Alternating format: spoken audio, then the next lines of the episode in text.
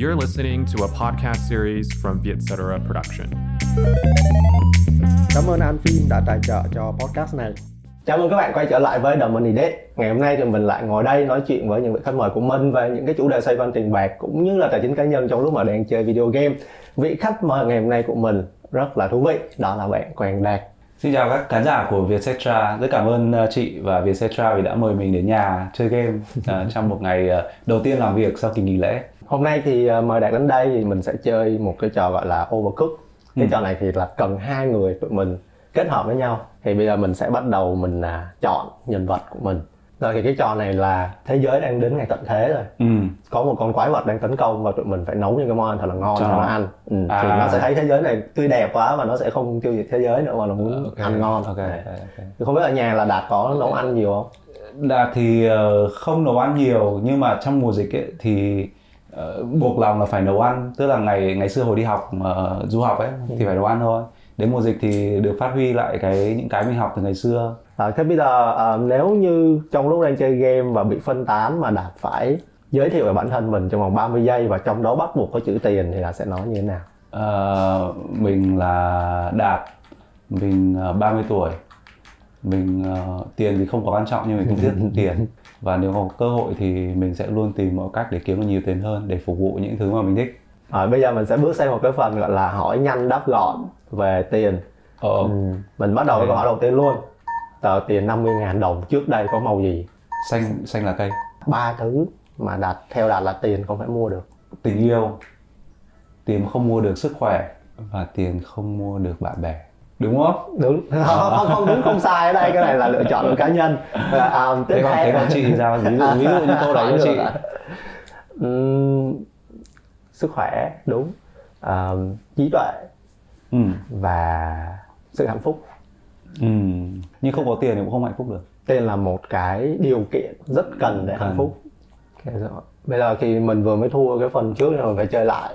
Ok và trong lúc mà chơi lại thì mình sẽ hỏi câu tiếp theo đó là nếu như ngày mai là ngày mà cả thế giới sụp đổ giống như trong cái video game này và đã phải tiêu hết số tiền của mình trong một ngày ừ.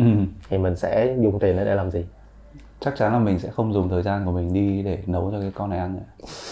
nhưng mà ok mình sẽ dùng tiền đấy đi đến một nước mà mình rất là thích ăn những món mình rất thích mang tất cả những cái người mà mình yêu quý đi đến những cái cái chỗ mà mình nghĩ là mình đã luôn mong muốn là sẽ có dịp để đưa họ tới. Ok du lịch trải nghiệm đúng cùng rồi với người thân gia đình của mình. Ừ. rồi nếu ngày mai mình ờ, trúng Việt lót đi mình Ồ. trúng được 90 tỷ đi rồi. thì đạt có đi làm tiếp không? Có chứ tại vì thực ra mình ờ, đi làm là để ờ, thỏa mãn những nhu cầu về ờ, thăng tiến tham vọng chứ cũng không phải là vì vì mình đi làm chỉ vì tiền ấy. Ừ, nên là tiền. dù mình có tháng bao nhiêu tiền đi nữa thì mình cũng sẽ vẫn đi làm. À, bây giờ ờ, nếu mà không làm công việc hiện tại nữa thì Ừ. đạt sẽ làm gì? Không làm phi công nữa mình sẽ làm gì? Ờ, chắc là mình cũng sẽ thử kinh doanh cái gì đấy. Mình sẽ đầu tư lướt sóng hay là đầu tư dài hạn? Ờ, 30% lướt sóng 70% dài hạn.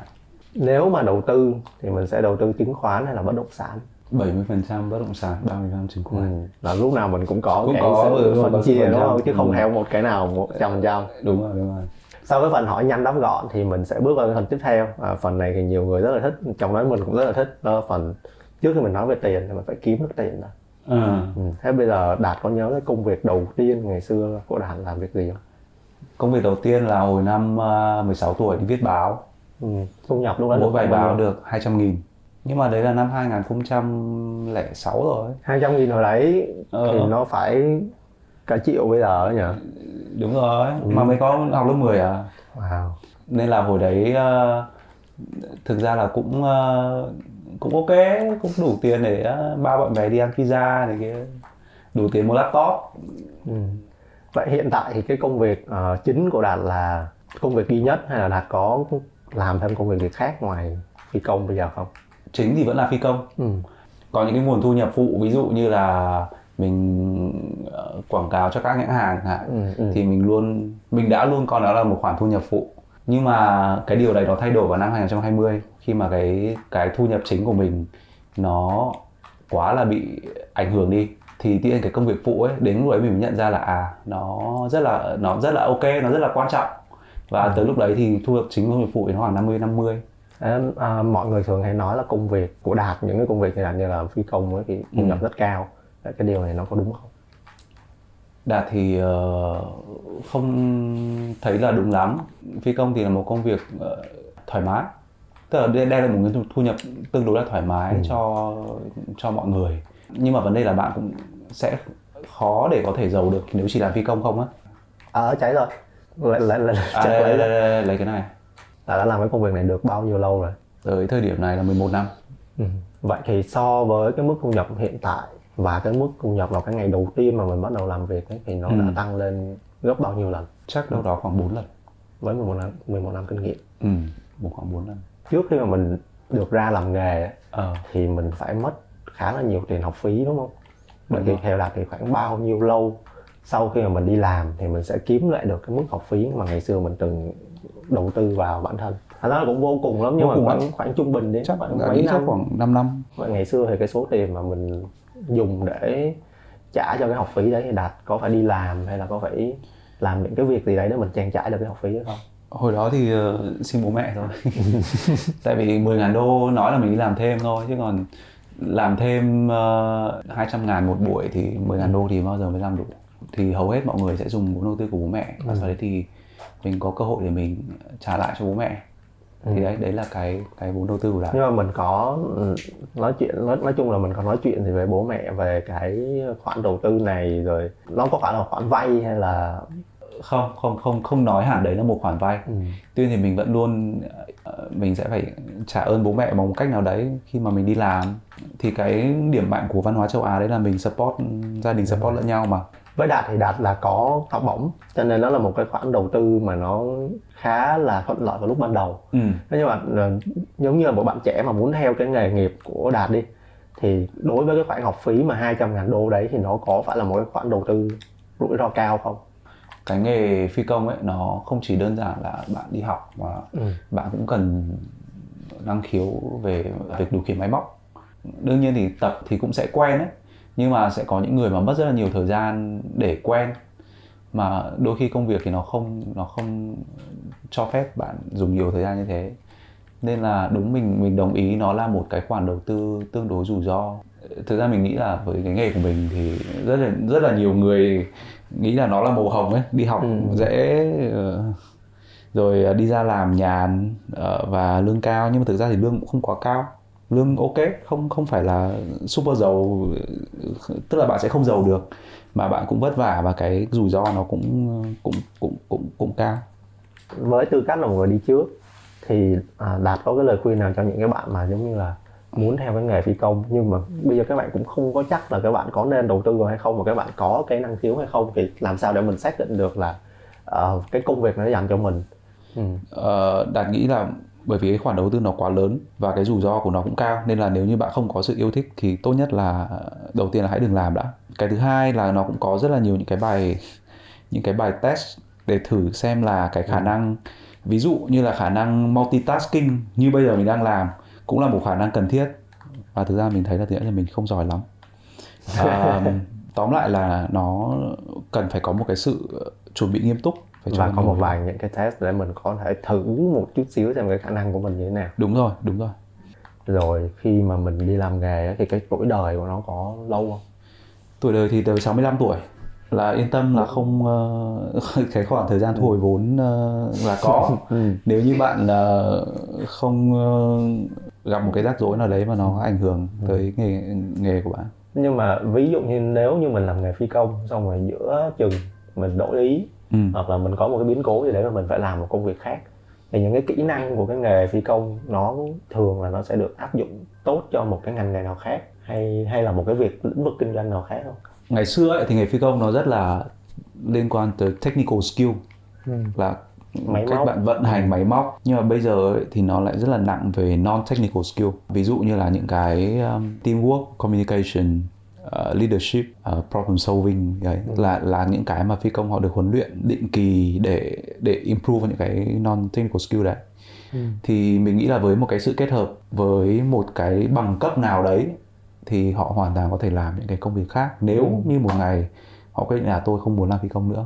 Thế bây giờ nếu như mà đây là trường hợp của đạt luôn nên nếu mà đạt không làm phi công và đạt làm kinh doanh thì mình có thể rõ hơn là có quan tâm đến một cái ngành nghề gì đó nhất định không? Mình nghĩ là cái nghề này nó cũng ảnh hưởng đến mình ấy tức là mình ờ, trong đầu mình luôn ngay lập tức làm những cái risk assessment.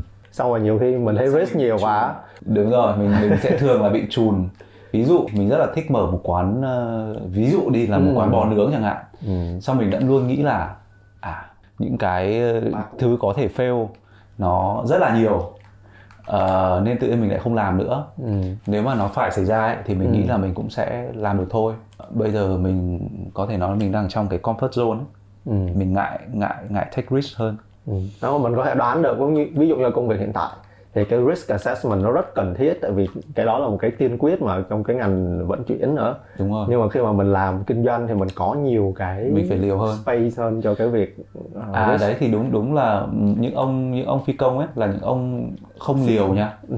không làm ơn đừng liều nếu mà bạn Ừ. đang làm phi công thì bạn đừng liều thì mình thấy là cái sự không liều nó nó rất là rõ ở mình ấy mình không mình không thích những cái thứ mà quá rủi ro Ừ. mình vừa mới nói về cái đợt thời gian vừa rồi khi mà cái ngành du lịch cũng như là ngành hàng không bị ảnh hưởng rất là nặng nề. Ừ. vậy thì trong cái thời gian đấy thì đạt có những cái khó khăn về tài chính không và đạt đã trải qua những khó khăn đấy như thế nào? Đã có những lúc mà lương của mình có 4 triệu mấy à? Ờ một tháng là không chưa- có chuyến bay luôn đúng không? Đúng rồi. Tức là hồi đấy ờ, cái keyword nó là trả lương tối thiểu vùng á. Chưa bao giờ mình nhìn thấy lương của mình từ đấy hết á. Cũng rất là may mắn là trước đấy mình có emergency, emergency fund. fund đúng rồi emergency fund. Rất là may trong năm 2019 không hiểu sao. Tự nhiên mình lại nghĩ là à đến chắc là đến lúc mình nên có một À. cái emergency fund. Vậy cái emergency fund đấy theo đạt là khoảng bao nhiêu tiền là đủ? Hồi đó um, mình cũng đã ngồi xuống đấy mình ngồi Ừ. xuống mình nghĩ là đây là emergency fund của mình có từng này tiền. Ừ. nếu mà sống như bình thường thì mình sẽ sống được 6 tháng. Nhưng mà nếu như mà gọi là survival mode ấy Ừ. thì mình sẽ sống được một năm cho tới 18 tháng. À, là đủ qua mùa dịch rồi kể cả với không có thu nhập gì hết. Ừ, đối với mình thì mình cũng để là một khoản là 6 tháng là sử dụng thoải mái luôn sử dụng thoải mái đã là sống sống ờ, như bình thường á. Đúng đúng đúng. Thì thật ra khi mà mình à, để ra như thế mình rất là thoải mái kể cả khi mình mà mình tiết kiệm hoặc mình đầu tư cũng vậy. Mình có một khoản emergency đằng sau lưng ấy mình biết là à, kiểu gì mình cũng không không không không ảnh hưởng đến cuộc sống của mình. ừ, không chết được. Cho nên mình liều được một tí. Thậm chí mình nghĩ là chắc là mình sẽ liều nếu như mà tới cái lúc đấy ờ, mình có cái ờ, khoản ờ, nghỉ hưu á. Và khi đến cái số bao nhiêu thì mình sẽ nghĩ không thực sự là mình chưa chưa nghĩ đến con số cụ thể. Nhưng mình đã nghĩ đến việc là mình bắt đầu phải tính đến chuyện nghỉ hưu rồi. Đa phần mọi người nghĩ đến việc nghỉ hưu hơi muộn ừ.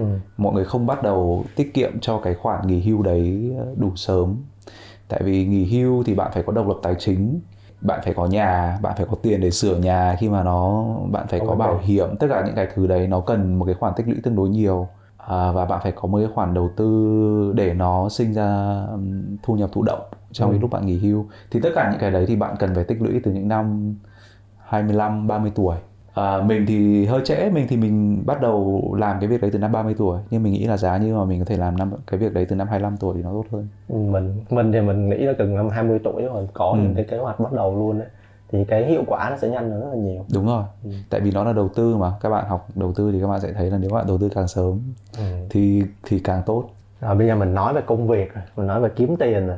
Ừ. Bây giờ mình nói về tiêu tiền đi. Với cái tháng lương đầu tiên ngày xưa đã tiêu nó vào việc gì đã có nhớ không? Đạt tiêu nó vào việc đi bar Tiêu hết luôn. Không, hồi đấy không hết được đâu Ờ, Đạt còn nhớ cái cảm giác nhận tháng lương đầu tiên ấy Ừ. Nó Nó vui không? nó nhiều quá, nó hơi bị Hồi đấy mình mới 19 tuổi mà Ừ. Trước đây mình kiếm 200 ngàn, bây giờ mình kiếm vài chục triệu. Và mình cái cảm giác này nó bị theo mình khoảng 1-2 năm á Ừ. Tức là lúc nào mình cũng cảm giác là mình phải tiêu hết cái đồng tiền này đi kiểu như thế Nhưng mà với cái độ tuổi đấy thì chắc chắn là mình sẽ khó để mình nghĩ nhiều về việc đầu tư khi mà mình có một số tiền lớn như vậy. Bây giờ là mình 31 tuổi.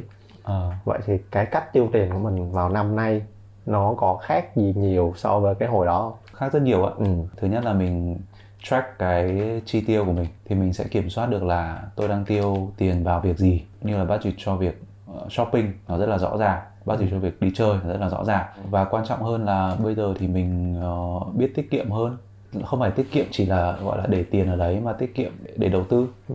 và khi mà mình quản lý chi tiêu như thế thì một tháng cái khoản nào mà tốn nhiều tiền nhất à, hiện tại nếu mà nhìn vào cái uh, thống kê chi tiêu ấy thì ừ. những cái khoản um, chi tiêu thiết yếu thì nó vẫn đang chiếm nhiều nhất chứng tỏ là cũng không quá tệ. Ví dụ như ừ. là tiền thuê nhà tiền điện nước uh, các thứ thì đang là cái khoản mà chiếm nhiều cái tỷ trọng nhất. Đấy là dấu hiệu của tuổi trưởng thành đấy chứ. thì đó bởi vì bây giờ 30 tuổi rồi mà vẫn còn ừ. thấy là đi ba mà chiếm nhiều tiền nhất. Ngày xưa chắc đi ba chiếm nhiều tiền nhất á. Ừ. à, bây giờ thì những thiết yếu thôi. Khi mà nói về tiêu tiền thì chắc là mình sẽ có một cái lần nào đó mà mình tiêu một số tiền rất lớn. Và mình nghĩ là, là kiểu như là nó phí thì đã Ồ. có một cái lần như thế không và cái cái cái kiểu cái lần này nó xảy ra như thế nào? À, đạt thì đạt nghĩ là lần này sắp xảy ra. Tại vì um, mình đang nghĩ đến chuyện mua xe. Vậy theo đạt thì cái xe đó là tiêu sản hay là tài sản? Mua xe thì đương nhiên là tiêu sản rồi. Xe thì không thể nào là tài sản được rồi. Thực ra thì um, đạt cũng làm một cái việc tại vì nó là một cái khoản uh, mua rất là lớn. Ừ. nên mình cũng ngồi lại mình tính là chi phí khấu hao như thế nào chi phí bình thường mình đi lại là mình sử dụng ờ, Grab và các phương tiện khác thì đã mất bao nhiêu một tháng. Thì cái bài toán nó luôn đưa ra à, cái cái đáp án của cái bài toán đấy luôn là hãy sử dụng các loại phương tiện là xe công nghệ. Ừ. à, bởi vì nó rất là tiết kiệm cho mình. À, nếu bạn mua xe thì nó sẽ tốn gấp đôi hoặc thậm chí là gấp 3 lần. Nhưng mà mình lại hạnh phúc với cái xe của mình. Bởi mình vậy. sẽ đánh đổi lại đúng không? À, nên là mình mới nói là đấy có thể là một trong những quyết định tài chính tệ nhất của mình nhưng mà mình nghĩ là nó cũng sẽ đem lại một cái niềm vui nào đấy. Và đôi ừ. khi thì mình phải Cân đánh đổi sự đã hy sinh hy sinh uh, uh, mình biết một bài toán sai nhưng mà mình vẫn phải làm. Ừ. không thật ra mình kiếm tiền mà mình tiêu tiền thì đôi khi nó cũng ừ. phải làm mình vui một chút chứ bây giờ ừ. mình cứ tập trung vào tiền là làm sao tiền lại ra tiền làm sao để tiết kiệm nhiều nhất thì thật ra nó cũng buồn chứ nó cũng nhưng chán. mà bởi vậy thì chắc là bởi vì thế nên mình mới nói là mình không phải là một uh, một người quá quan trọng về tiền ấy ừ. tức là mình thấy là sẽ đến một cái mức à mình có đọc một cái là nếu bạn kiếm được một cái mức đến một mức tiền nào đấy ấy, thì dù bạn có kiếm nhiều hơn cũng không làm cho bạn Đúng. hạnh phúc hơn nên là mình nghĩ là cũng chỉ nên kiếm được từng ấy tiền thôi ừ. Vậy thì có một cái thứ gì mà bạn thấy là mua nó rất đắt thế ừ. nhưng mà lại thấy nó rất đáng? Mình nghĩ là với con trai thì nên có một bộ vest. bộ vest thật là đắt. Ờ, và bạn may khi mà bạn uh, ờ, 30 tuổi hoặc là 25 tuổi. Và bạn làm thế nào đấy để bạn có thể mặc bộ vest đấy suốt đời. Tức là bạn phải giữ cơ thể của mình đủ fit như năm ừ. bạn 30 tuổi để bạn có thể luôn luôn mặc bộ vest đấy. Có có nhiều ý nghĩa trong đấy. Thứ nhất là mình phải giữ được sức khỏe của mình ừ. thứ hai là mình cũng để ý đến cái bề ngoài của một người đàn ông có một cái bộ vest tốt. Ừ. nếu mà một cái chung cư và một cái biệt thự đều rất là đẹp và có cùng một tầm giá thì đạt sẽ chọn cái nào? Mình thích rất mình rất thích ở chung cư ấy. Nhưng mà hiện tại ở thị trường Việt Nam bây giờ ấy thì mình cảm thấy là chung cư thì nên thuê hơn là mua. Bây giờ mình sẽ bước vào cái phần gọi là đầu tư và tiết kiệm và làm sao để tiền để ra tiền thì không biết là đạt đã để ý đến những cái việc này từ bao lâu rồi từ bao giờ? Chắc là đạt khoảng năm 25 tuổi. Thực ra thì công việc của mình tương đối tương đối bận ấy. Ừ. nên là mình ờ, cần chọn một cái kênh đầu tư nào mà mình không phải bỏ quá nhiều thời gian vào nó. Là đầu tư thụ động. Ờ thì hồi đấy thì mình cũng mua mua chung cư. Mình chọn một cái dự án mà nó ờ, có cái ờ, tiến độ thanh toán rất là tốt lãi suất tốt. Mình thấy ok nó là một cái kênh giữ tiền cho mình rất là hiệu quả. Nên đó mình bắt đầu năm 25 tuổi và 25 tuổi thì mình uh, mất khoảng 3 năm để mình mua được cái chung cư đầu tiên mình ở. Và sau đấy thì mình cũng có giá hợp lý thì mình cũng bán đi thôi. Trong tương lai thì chắc là mình sẽ mình sẽ nghĩ nhiều hơn tới những cái khoản đầu tư mà nó rủi ro hơn. Có thể là chứng khoán có thể là tiền ảo có thể là cái gì đấy. Nhưng mà cái khoản đầu tư rủi ro thì chắc là mình sẽ chỉ dành khoảng 20 phần trăm ừ. 20 đến 30 phần trăm. Đặc thù công việc là mình không hết rủi ro mà cho ừ. nên là bây giờ 30 phần trăm là nghe cũng hơi cao rồi ừ. thì bây giờ là 100 phần trăm là mình chỉ thứ nhất là thu nhập của mình ừ. thứ hai là mình bỏ vào một cái khoản gọi là uh, dự phòng ừ. và thứ ba là mình mua bất động sản đúng rồi À, thực ra thì có một cái khoản gọi là cũng cũng cũng có thể gọi là tiết kiệm nữa cũng là một dạng tiết kiệm đấy là mình có mua bảo hiểm bảo hiểm cho ừ. cho mình cứ coi nó là một cái khoản đầu tư sinh lời kém đi ừ. nhưng mà nó đem lại cho mình rất là nhiều những cái lợi ích và khác. cái sự an toàn nữa. Ừ. bây giờ bắt đầu có rất là nhiều người trẻ mà uh, bỗng một ngày nhận ra là mình phải cần rất là nhiều tiền để tiêu và để trị bệnh ấy thì tới lúc đấy cái bảo hiểm nó sẽ là cái thứ mà mà sẽ phát huy giá trị của nó vậy thì có một cái cái cái cái, cái nghịch lý một xíu ở đây là mình có một người bạn cái bạn đấy xe rất đắt ừ. và lúc đầu bạn ấy mua bảo hiểm cũng rất đắt tại Ừ. vì nó dựa trên giá trị xe mà nhưng mà sau đấy bạn ấy thấy là ừ mình lái xe không tốt rồi mình chẳng bao giờ mình có một cái gọi là tai nạn hay là va chạm gì hết là bạn ấy sau sau một năm rồi bạn ấy quyết định không mua bảo hiểm nữa